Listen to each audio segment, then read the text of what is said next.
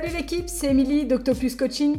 Ma mission au quotidien, au-delà de t'amener vers une vie plus active et saine, c'est t'aider à retrouver ou te maintenir en forme pour atteindre tes objectifs et vivre pleinement sans compromis. Poulpe Flow, c'est le podcast qui transforme ton quotidien grâce à l'activité sportive.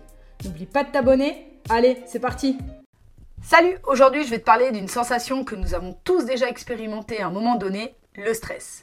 Selon une étude de l'Association américaine psychologique, en 2021, environ 84% des adultes ont ressenti au moins une émotion liée au stress prolongé, comme la fatigue ou la sensation d'être dépassé. C'est pratiquement 4 personnes sur 5.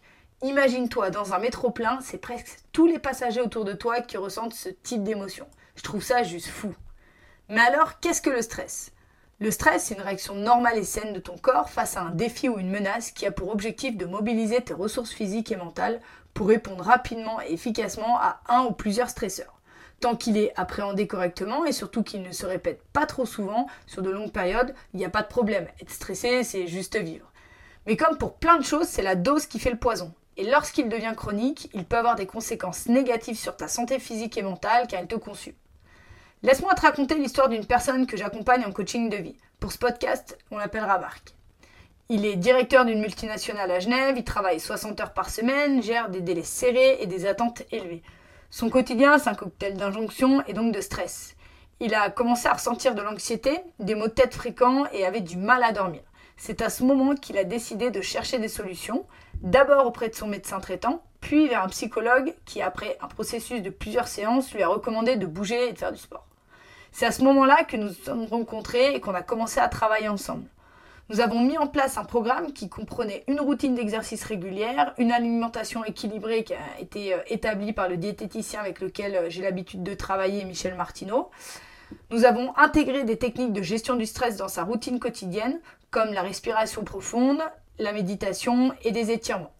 Au bout de cinq mois, Marc a constaté une amélioration significative il était moins anxieux, arrivait à prendre du recul, dormait mieux et se sentait plus en contrôle de sa vie et professionnellement plus efficace. L'activité physique régulière lui a permis de canaliser son stress et de l'utiliser comme une source d'énergie pour relever les challenges ponctuels. Et toi aussi, tu peux apprendre à mieux appréhender ton stress. L'activité physique est un excellent moyen de le faire. Elle t'aide à libérer des endorphines, ces hormones du bien-être qui t'aident à te sentir mieux. La méditation et la respiration profonde peuvent également t'aider à te calmer et à te recentrer. Les étirements lui ont permis aussi de ressentir et bien visualiser les points de tension et finalement d'apaiser les tensions musculaires qu'il avait régulièrement au dos. Je t'invite donc à évaluer comment intégrer ces pratiques dans ta vie quotidienne et surtout rappelle-toi bien que le stress c'est le moteur et la clé de l'existence s'il est correctement appréhendé. Ce n'est pas un ennemi mais un allié. Il ne s'agit pas de l'éliminer, mais de l'utiliser pour renforcer ta résilience et ton bien-être. C'était Émilie, on se retrouve dans 15 jours. Ciao